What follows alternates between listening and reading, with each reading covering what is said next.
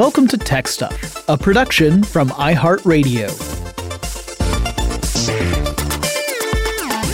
Hey there, and welcome to Tech Stuff. I'm your host, Jonathan Strickland. I'm an executive producer with iHeartRadio, and I love all things tech. And we are continuing our series about spacesuits and their evolution. So, the last episode, we really focused on the suits used in the Apollo missions. We also talked a lot about pooping in space, which I felt was necessary to talk about. It's also necessary to do sometimes. And uh, those Apollo spacesuits actually did change a bit over time. I'll talk a little bit about that in this episode because the suits that were used in the final missions were a little different from the earlier ones, but overall, they were mostly kept to the same design once you got to uh, the the Block Two Apollo missions after the canceled Block One design. And now we're going to talk a bit about the PLSS, which, depending upon what source you're reading, either stands for Portable Life Support System or Primary Life Support System. Uh, but in the case of Apollo, it really means the backpack. This is the life support system that attached to the suit and allowed astronauts like Neil Armstrong to, you know, gallivant around on the moon without being connected by a life support umbilical tether to, you know, like the lunar module. The PLSS would provide the pressurization needed inside the suit, as well as the oxygen that the astronauts would breathe, uh, the ability to scrub CO2 from the suit, also very important, and it also acted as a cooling system to help with temperature control with the uh, water cooling. So, in addition, astronauts on the moon also had an oxygen purge system, or OPS, which stood in as an emergency backup should the PLSS fail. So while it says oxygen purge system and it makes it sound like you're getting rid of all your oxygen, it was a, a, secondary oxygen source, but it only gave the astronauts really enough time to be able to return to the lunar module and then connect their suits back to the module's life support system if things really went, you know, pear shaped.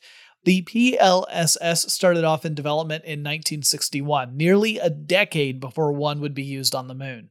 And that was necessary because we were learning so much about what would be needed in order to make a moon mission successful. So while development was begun back then, a lot of the stuff we learned would mean we'd have to change designs. For one thing, engineers learned that the metabolic requirements to get stuff done in space were really way higher than what was initially estimated, which meant astronauts were having to put forth a lot more effort than was originally guessed. And that meant that the life support systems would need to keep up with that in order to supply the necessary oxygen and keep the astronauts' body temperature at an acceptable level. But how do you cool off the water circulating through the suit? If you remember, a an inner layer of the suit had plastic tubes essentially through which water would run and carry body heat away.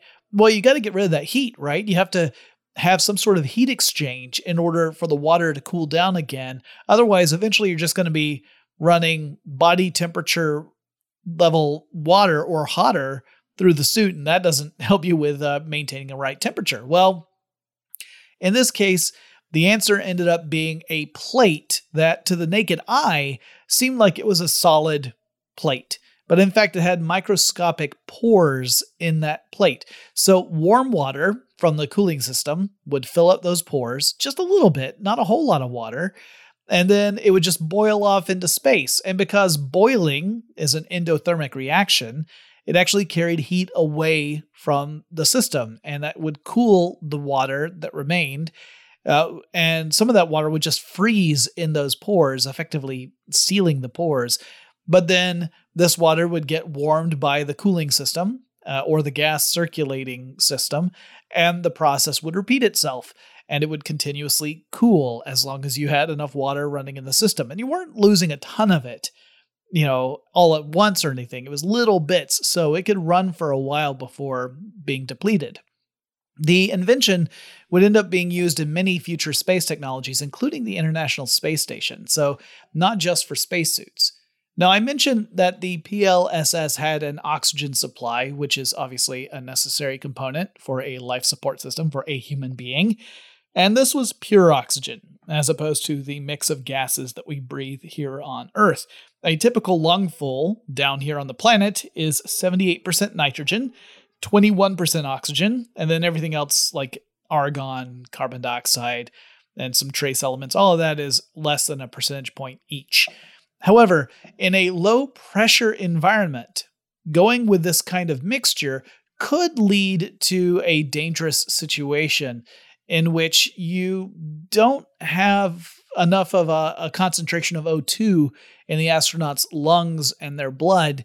So, most spacesuit life support systems actually rely on a supply of pure oxygen instead.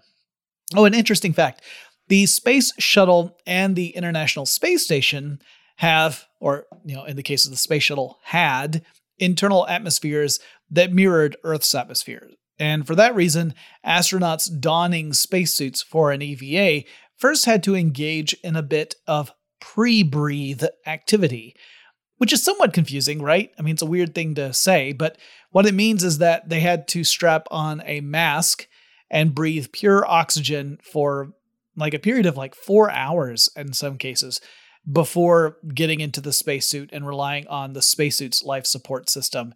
And the whole reason for doing that was to have a gradual process to remove nitrogen from the astronaut's blood, which in turn would reduce the chance that the astronaut would get the bends once heading into the low pressure environment of outer space, just like you would see with someone who is, you know, deep sea diving. All right, tangent over, let's get back to the PLSS. Well, it turns out that we humans, you know, we breathe in oxygen and we breathe out carbon dioxide, among some other stuff. It's not just pure CO2.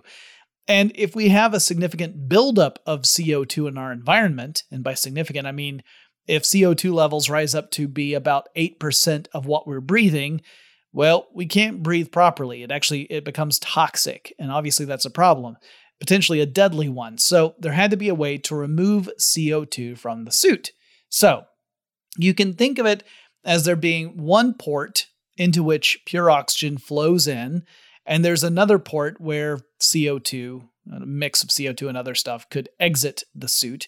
And then you would have a scrubbing system consisting of tanks holding a substance called lithium hydroxide, and that would do the job of scrubbing CO2. You see, CO2 and lithium hydroxide have a chemical reaction together that produces water and lithium carbonate and it's pretty darn good at it. You don't need a whole lot of uh, this, you know, lithium hydroxide to do the job to remove a good amount of CO2 from space. So it, that's good from a space saving and a weight saving standpoint. So a lot of spacesuits and spacecraft use canisters of lithium hydroxide in order to remove CO2 from the environment. And then the water from that process can be used in other functions, either like drinking water, or an oxygen generator or even, you know, the water cooling system. Oh, and the PLSS would also connect through the suit using multiple connectors so that everything could work in harmony with each other. So obviously like the suit had connectors that docked with the PLSS to allow the functions to go through. For example, in order to have an effective cooling system, you had to connect the water lines in the LCG suit, which remember is underneath all these other layers, with the PLSS. And that meant that you had to have these these special things built in so that you had these connections without obviously making any weakness points in the suit. So NASA developed special connectors that would allow this to happen without causing a breach in the system. Pretty ingenious, really, to have everything hook up like this. The suit and PLSS continued to evolve over the course of the Apollo missions, uh, with later missions taking advantage of lessons learned from the earlier ones. And sometimes those plans had to change in the process. So, for example, while the world marveled at the successful moon landing of Apollo 11, NASA was already planning ahead to create systems that would allow for longer operation on the moon, which obviously necessitated more consideration for life support. And to that end, they planned to make PLSS units that could provide life support functions for longer durations. However, budget constraints meant that some of those plans got cut. They couldn't afford to do all of them. What was to be a larger secondary life support system got scrapped because there just wasn't money in the budget to have that. So, what takes its place? Well, it was what was called a buddy life support system or BLSS. And I bet you can figure out immediately what that means. It, would allow for someone who had a working life support system to connect their suit directly to a second astronaut who perhaps had a depleted or malfunctioning PLSS. And then the two astronauts could then make their way back to the spacecraft where they would hook into the spacecraft's life support system. Uh, it kind of makes me think of drills in which two scuba divers would share the same scuba tank between them in the event of one scuba diver's tank running out of oxygen or otherwise malfunctioning. While astronauts on Apollo missions 14 through 17 had the system available, fortunately, there was never a need to actually use it. So the buddy system existed, but no one ever had to take advantage of it. It was kind of there just in case. Now, the last Apollo mission of the actual Apollo program had the designation Apollo 17 and was in December of 1972. Following that, NASA focused on the first American laboratory in orbit around Earth, which had the name Skylab. And in order to get stuff, you know, to and from Skylab, they relied upon uh, unused Apollo capsules. And I'll have to do a full episode about Skylab in the future, but the suits that astronauts wore while aboard Skylab were very similar to the ones that were used in the final three Apollo missions, called the A7LB pressure suit. Uh, the one that Neil Armstrong wore back in Apollo 11 was the A7L, so that one did not have the B attached to it. And the Skylab version had an extra thermal garment as part of the suit.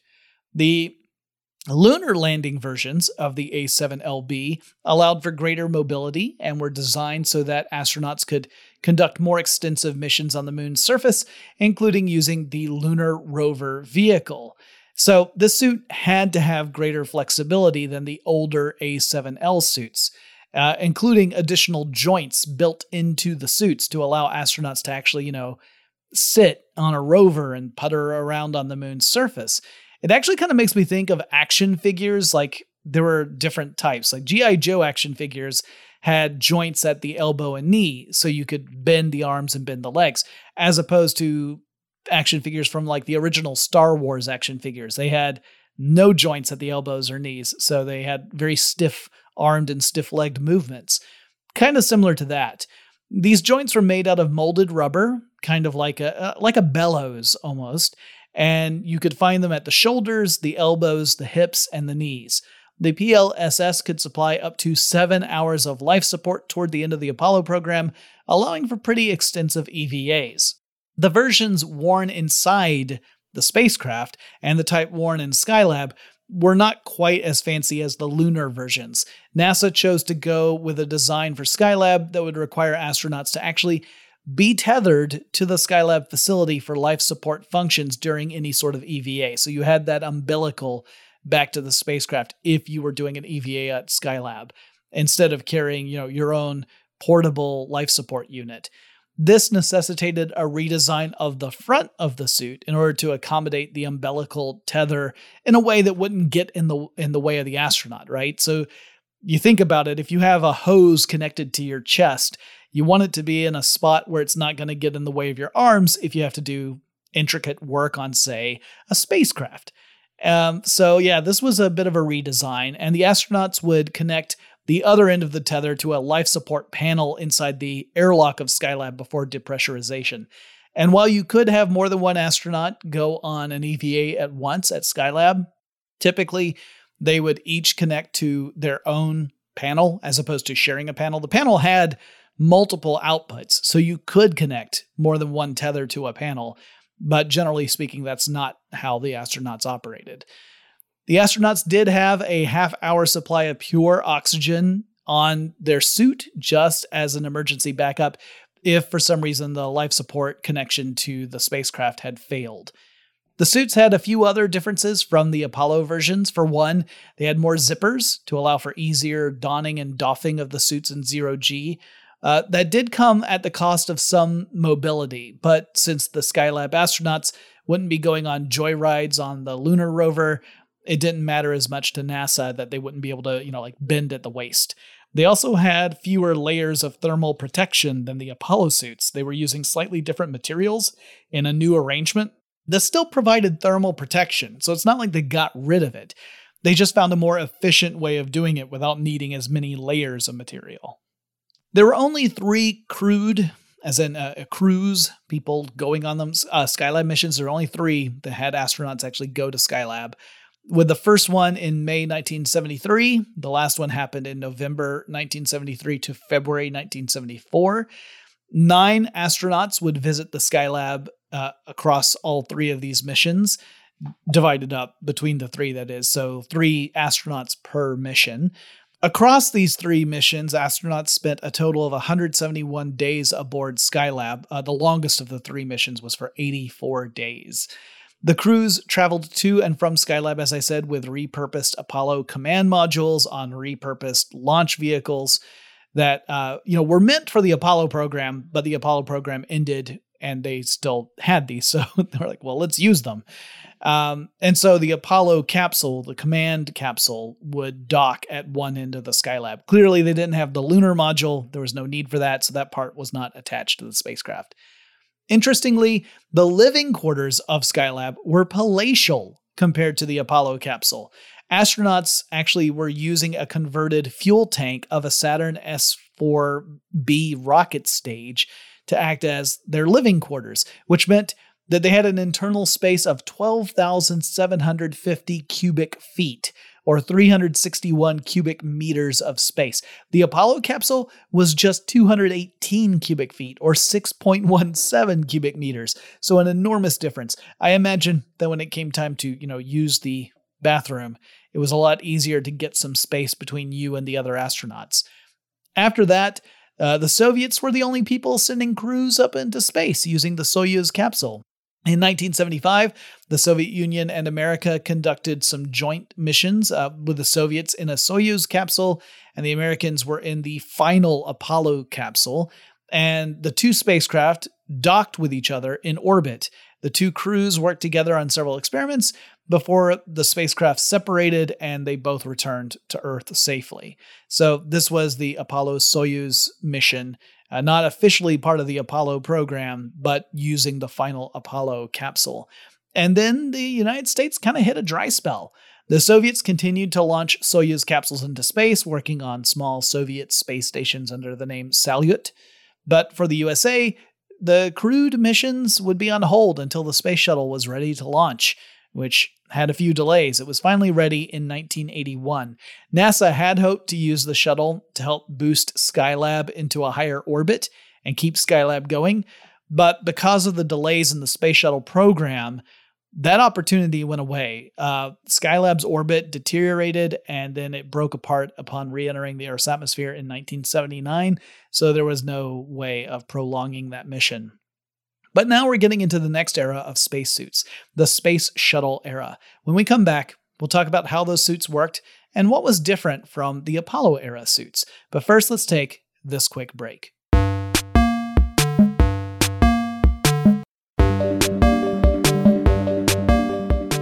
The space shuttle era does not have a single suit that we can point to and say, this is what space shuttle suits were like. There were actually a few different ones. And of course, there's a difference between the suits that were worn inside the space shuttle for normal operations, uh, as opposed for the stuff like takeoff and landing, and then the stuff worn for EVAs or extravehicular activities, you know, going out into space. But let's start at the beginning. The first mission STS 1, which launched on April 12, 1981, had two astronauts wearing suits that were based largely on an Air Force flight suit designated S 1030. These were worn by uh, pilots aboard the SR 71 Blackbird aircraft. That's a long range, high speed, and high altitude reconnaissance vehicle. I've actually talked about the Blackbird in other episodes of Tech Stuff. The David Clark Company, long associated with flight and spacesuits, made the variation for the early space shuttle crews, and this one became known as the S 1030A, also known as the Shuttle Ejection Escape Suit. Now, as that name suggests, the suit was intended to protect astronauts in the event of an emergency ejection, and they were rated to protect an astronaut up to an altitude of 80,000 feet and a speed of Mach 2.7, which is a big yowza. So let's talk about that for a second to get our minds wrapped around what this means. So, as you climb in the atmosphere, the air pressure drops, which makes sense, right? After all, on the ground, you've got the pressure of all that atmosphere pressing down on you. But as you go higher, you have less atmosphere above you, and so there's less pressure pushing down on you. At 80,000 feet, the air pressure is 0.406 pounds per square inch. Temperature is a bit fiddly when it comes to altitudes. The temperature drops off as you climb up to a point, but then as you hit the stratosphere, the temperature actually starts to go up as you climb. And then as you get beyond the stratosphere, the temperature plunges again. No joke. But at 80,000 feet, you're looking at temperatures of nearly negative 62 Fahrenheit. So the suit has to protect against both the low pressure and the low temperature. Now let's talk about Mach 2.7. Some folks reduce Mach to mean a multiple of the speed of sound. So if you're going Mach 3, you're going three times the speed of sound, which is only part of the picture uh, because the actual explanation of Mach is more complicated. And part of that is because the nature of the speed of sound is more complicated. Because sound travels at a speed that's dependent upon the medium through which it travels. So, in other words, sound travels at different speeds at different conditions, and those conditions can include things like temperature. So, it'll travel a different speed at sea level at standard temperature than it will at 80,000 feet. So Mach actually describes the ratio of the flow velocity of some fluid, like air, compared to the speed of sound through that particular medium. For shorthand, you could say it's like a multiplier. You know, you could say, oh, it's multiplied by the speed of sound. But just know that when you really dig down, it gets a little more complicated than that. Now, your typical commercial aircraft travels at a speed of around Mach 0.8. So, Mach 2.7 is wicked fast. It's kind of like around, you know, more than 2,000 miles per hour or approximately 3,334 kilometers per hour. So, the suit needed to protect uh, astronauts against the forces they would encounter should they have to eject at that speed, which is pretty crazy stuff. Now, this version of the space shuttle had ejection seats for the pilot and co pilot. And as I said, those early shuttle flights only had two astronauts each to make certain that the shuttle was operating at the expected levels and testing it out to make certain it could go into operational status.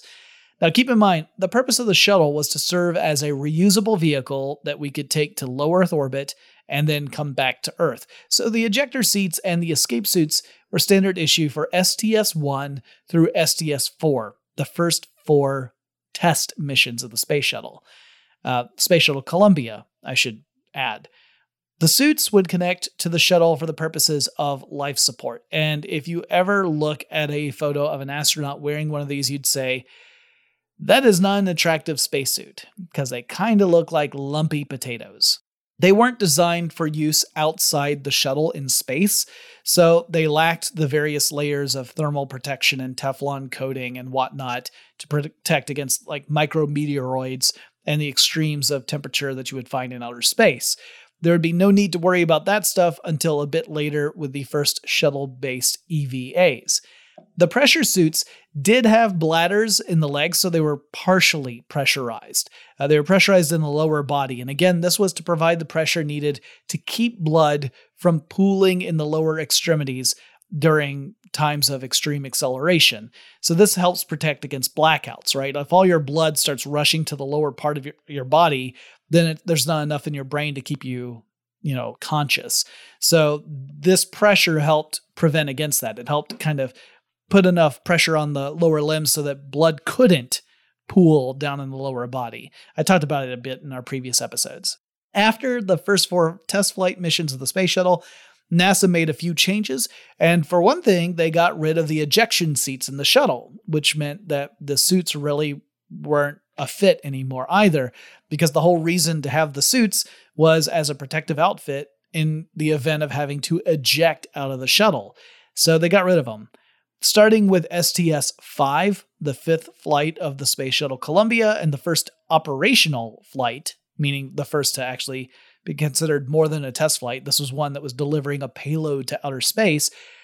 The crews on that vessel didn't wear pressurized suits during takeoff and landing, or launch and reentry slash landing. They had simple flight suits. They were blue in color. They weren't pressurized. They did have helmets to protect their noggins for launch and reentry and landing, but they weren't wearing any sort of pressurized suit with life support. NASA was sort of following the old Soviet model, which for many years did not have cosmonauts wearing pressurized suits until there was this tragic decompression accident that changed things. As it turns out, a similar tragedy would change NASA's approach a few years later. Now, I don't really have much to say about the blue flight suits because they didn't really represent a lot of tech. And really, they showed that NASA had a high level of confidence in the safety and operation of the shuttle. But I can talk about the new extravehicular activity or EVA spacesuits.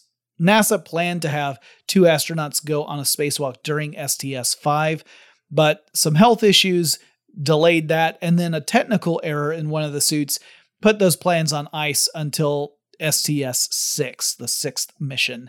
Uh, that would end up being the maiden flight of the shuttle Challenger. And yeah, both Columbia and Challenger have tragic ends.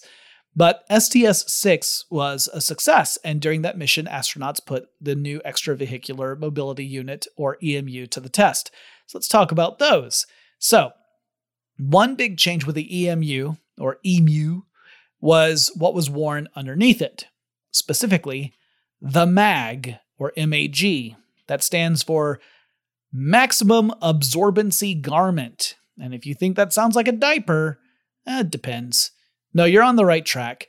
Gone were the days of the urine collection devices, because those were meant to work with male astronauts. And the space program had finally evolved beyond being a men only endeavor. After this, you know, garment, you would slide on a one piece thermal garment called the thermal control undergarment. It's kind of like a bodysuit or long johns. And then came the liquid cooling and ventilation garment, or LCVG, similar to the one that was worn by Apollo astronauts. This is the thing that allows cool water to run through tubes that are against the garment and help you know maintain a, a good body temperature for the astronaut. The suit had a few uh, other pieces to it. Uh, the two big ones were the lower torso assembly, or LTA, and then you had the hard upper torso, or HUT. HUT. So, as the name implies, the hard upper torso, first of all, it was for the upper torso, so like the chest and shoulders and stomach, even. And it had a rigid body structure made out of fiberglass, which could hold in the pressure of the suit and not have it balloon outward. So instead of using like a tough, tight material to restrain ballooning, this was just a you know a hard material. It didn't flex at all. Uh, the arms of the suit, the helmet, and the lower torso assembly all would connect to the HUT, as did the PLSS, uh, the primary life support system, officially known as that now. And the display controls module would also mount on the front. This is the sort of Darth Vader looking collection of uh, indicators and and controls. Uh, also, the hut would hold a bag filled with drinkable liquid with a straw that would extend up to the helmet of the astronaut because even in space, it's important to stay hydrated. Ultimately, NASA only produced three sizes of the hut, which meant in turn that the organization had a limited number of choices when it came to which astronauts would be able to go on EVAs because the suit was not a one size fits all kind of deal, nor was NASA planning on custom building a suit for every astronaut. The exterior of the EMU is bright white, partly to reflect heat, and partly so that the astronaut is extremely visible against the blackness of space. And in total, the suit has 14 layers, from the liquid cooling layers that are closest to the astronaut's skin to a pressure suit layer, to a restraint layer to keep that pressure in check, to a neoprene layer to hold everything in, to seven layers of micrometeoroid and thermal protective material, and an outer layer of Kevlar, Nomex, and Gore Tex. All right, so an astronaut going on an EVA would first put on their, uh, you know, their undersuit, but then they would put on the LTA, the lower half of this suit, the leggings and boots and you know, stuff that comes up to the hips essentially. And this half is the soft half. It's the pliable half, at least when it's not pressurized. And then they would put on the hut, the upper half, and seal those two together. They'd lock in together and have a sealing layer that was used. Necessary, obviously, you want to keep a seal airtight. Then they would put on their Snoopy cap. This is a close fitting head covering that incorporates speakers and a microphone that allows for communications with others. Then they would seal on the gloves and helmet. Then the suit would pressurize. The PLSS would activate, and then you would have your astronaut ready to go. Now, it only took around 15 minutes to get into or out of the suit from beginning to end, but the process of going on an EVA would require a lot more prep work than just getting into gear. Like you had that whole pre breathe exercise you had to do too. All right, so connecting the PLSS to the suit there was uh, another element on the EMU called the electrical harness, or EEH, or EMU electrical harness. This was worn inside the suit, but with connections to link the PLSS to the suit itself. So all the systems would be interconnected. The helmet had various visors to protect against stuff like sunlight. It also had mounted headlamps and could accommodate a TV camera transmitter as well, so that you could get that glorious first person astronaut view. While the David Clark Company made the pressurized suits for the early test flights of the space shuttle, the EMU was the product of two other companies. One was Hamilton Standard, and the other was ILC Dover. And while the first real use of the EMU was aboard the STS 6 after the failed attempt on STS 5, I should also add that they actually had one of these suits on STS 4 during one of the test flights. And they practiced the process of putting the suit on and taking it off in zero G to make sure that there weren't any other issues that needed to be worked out. Uh, they didn't take it on an EVA, they didn't leave the shuttle, but they did practice getting in, into and out of it.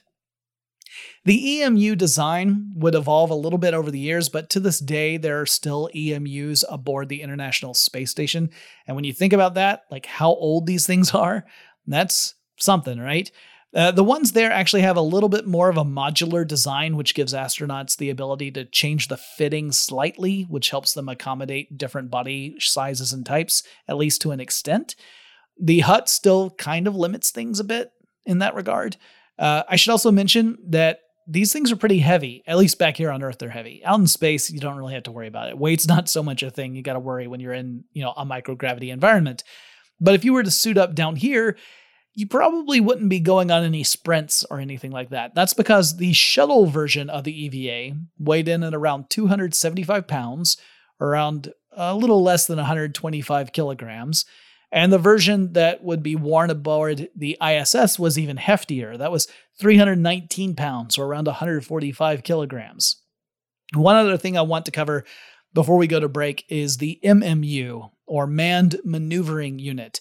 This was a propulsion unit that fit over the life support system that you wore on your back when you were in an EMU. This was kind of like a jetpack for space, uh, although not using, you know, thrusters with ignited fuel, instead using nitrogen gas as a propellant.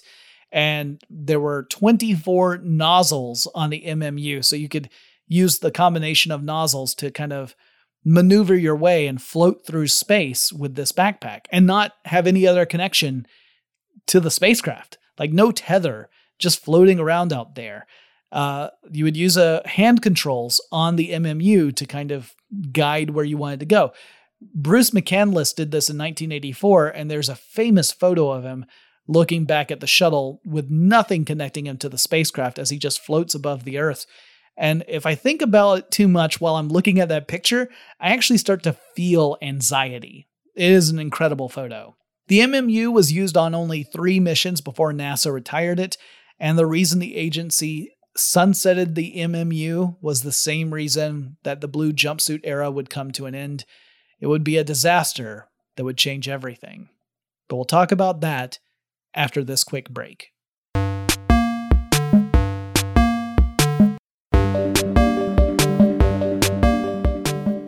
On January 29, 1986, the Space Shuttle Challenger broke apart 73 seconds after launch, killing all aboard. This was one of those big defining moments in history, history in general, not just the space industry. For one thing, as a launch, multiple news outlets were covering the story live in real time, and so the world saw this explosion happen. For another, NASA had really promoted this mission heavily, partly because a high school teacher, Christa, she was part of the crew and she would have been the first teacher in space.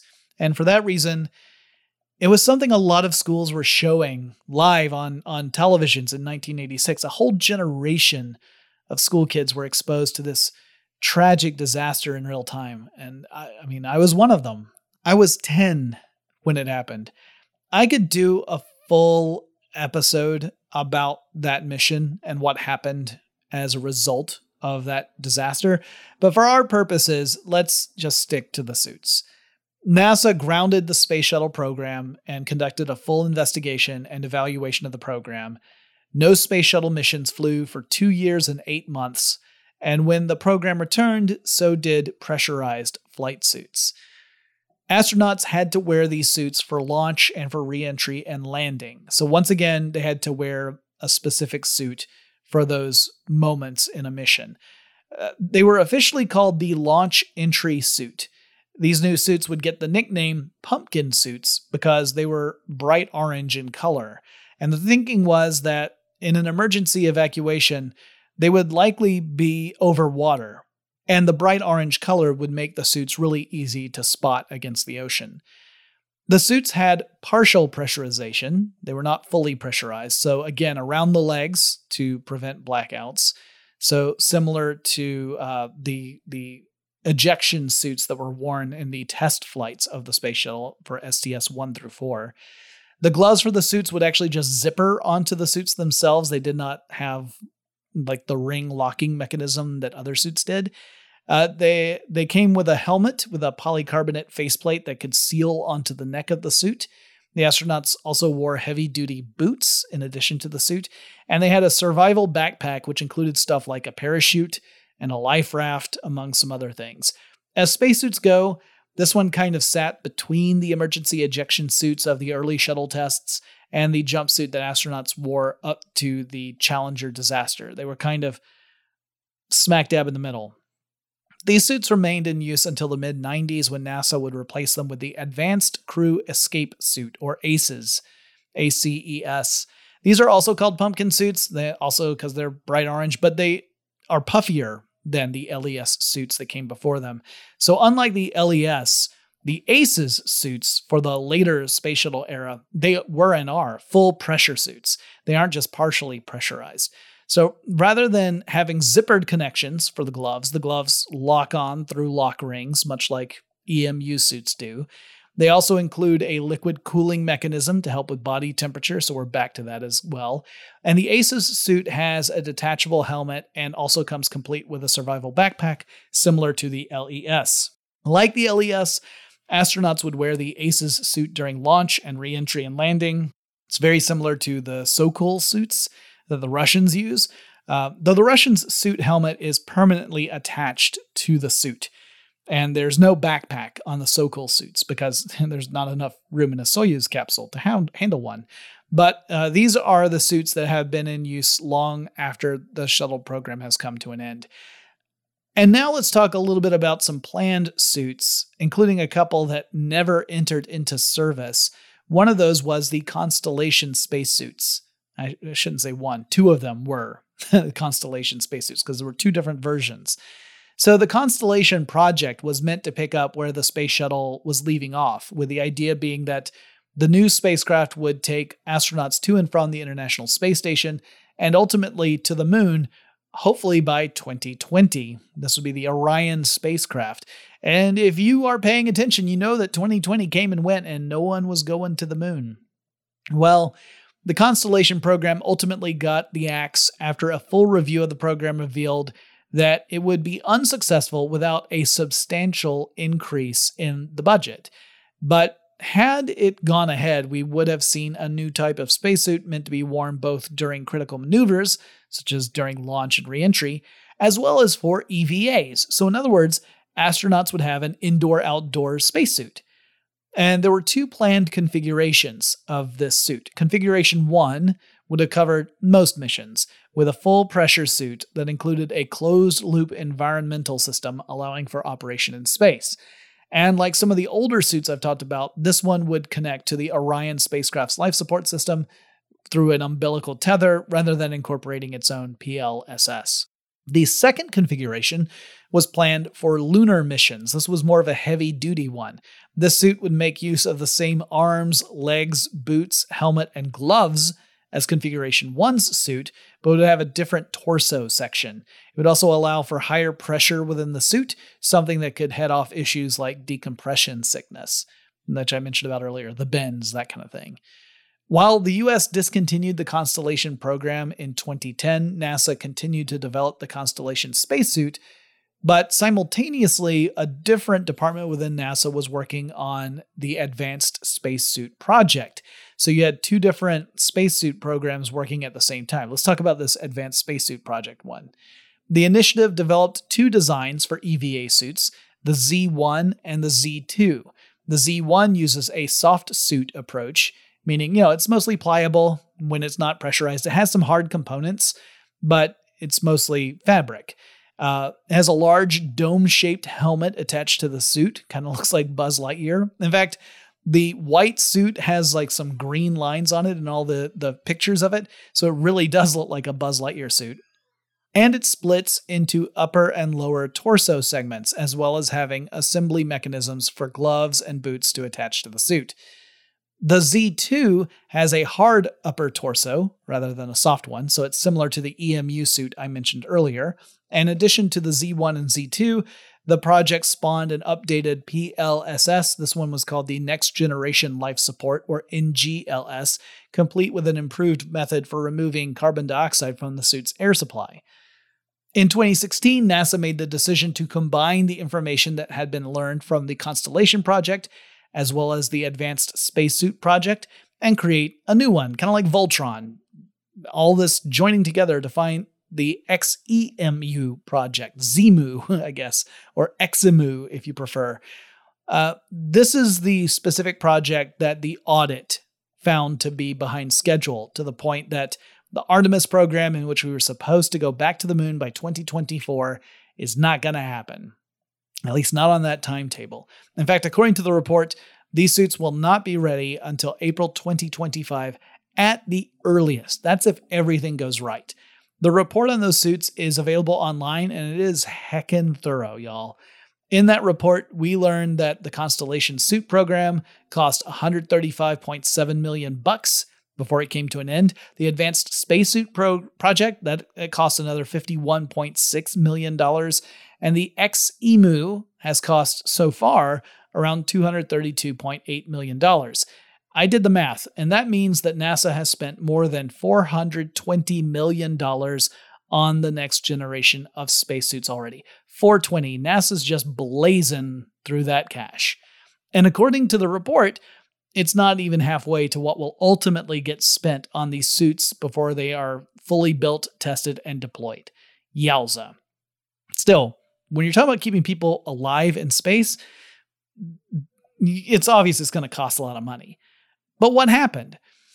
Well, that's complicated. Uh, so, one bit is that there are multiple offices or departments within NASA responsible for spacesuit development. They aren't always working on the same projects or with each other. So, you've got a lot of overlap potentially. You've got a lot of potential wasted effort because it's not a unified approach. Uh, this doesn't mean that it's always a bad thing because you can often get really good ideas coming out of totally different groups that would would have died on the vine if it had been a unified project, but it does make it more complicated. So, like, this is like when NASA decided that the Constellation program and the Advanced Spacesuit program needed to kind of combine into each other. For another, as I mentioned before, NASA is an organization that sees a lot of changes every year. For one thing, there's always a political battle over NASA's funding. Any agency that's dependent upon federal funds is going to find it hard to stay on track because support can fluctuate from year to year. You might get a year where you get more financial support and another year where no one is really supporting you. And that makes it really hard to stay on task with projects. For another, the head of NASA gets their position courtesy of whomever happens to be president. So that means leadership at NASA changes fairly regularly, and that can mean projects that were in progress might end up being put on the back shelf or even getting the axe. NASA, I want to add, is an incredible agency. There are countless people devoted to the pursuit of science and knowledge who are working there. They are innovating, they are solving problems that are really spectacular problems, but they also have to work in a system that isn't always dependable or stable, right? Like things change. Priorities change, leadership changes, and this sometimes means that something that was in development gets taken off development. And you when you add to that the normal challenges of just trying to create technology with all the designing and testing and then the redesigning and rebuilding and retesting and all of that effort, particularly for technology that's meant to help keep people alive in an environment that is trying to kill you, and you can see why there are issues. My hope is that we will see the XEMU suits emerge. Uh, we need them, the ISS needs them. And there are some cool things that they're supposed to incorporate. Now, I'm holding off on going into detail about all that because, as we've seen, sometimes stuff that we plan for just doesn't pan out. Like a, a, a feature that was considered to be critical ends up getting cut. So I don't want to cover all the things that are planned for it. I want to wait to see what happens. But believe me, if we get to a point where we've got a working XEMU suit ready to go into service, I will come back to this topic and we will do a full episode on it. And that ends our journey about the evolution of spacesuits so far. I didn't really cover the private spacesuit sector. I might do that in a future episode at some point. Um, it's one that I have mixed feelings about because I often feel that people like Elon Musk um, dismiss how hard this is to do safely and properly. But on the other hand, there is something to be said about having the entire process under the control of a single company. So there are advantages to the private space approach that a federally funded agency like NASA cannot take advantage of. That that much is true. I just don't know that Musk boasting that he could get it done through SpaceX and take care of NASA's spacesuit problem is really that accurate. But who am I to say? Maybe they'll be able to do it. We'll have to wait and see. And that's it. If you have suggestions for topics I should cover on future episodes of Tech Stuff, whether it's a company, a technology, a trend in tech, maybe it's just something you want to know more about, let me know on Twitter. The handle for the show is TechStuffHSW, and I'll talk to you again really soon.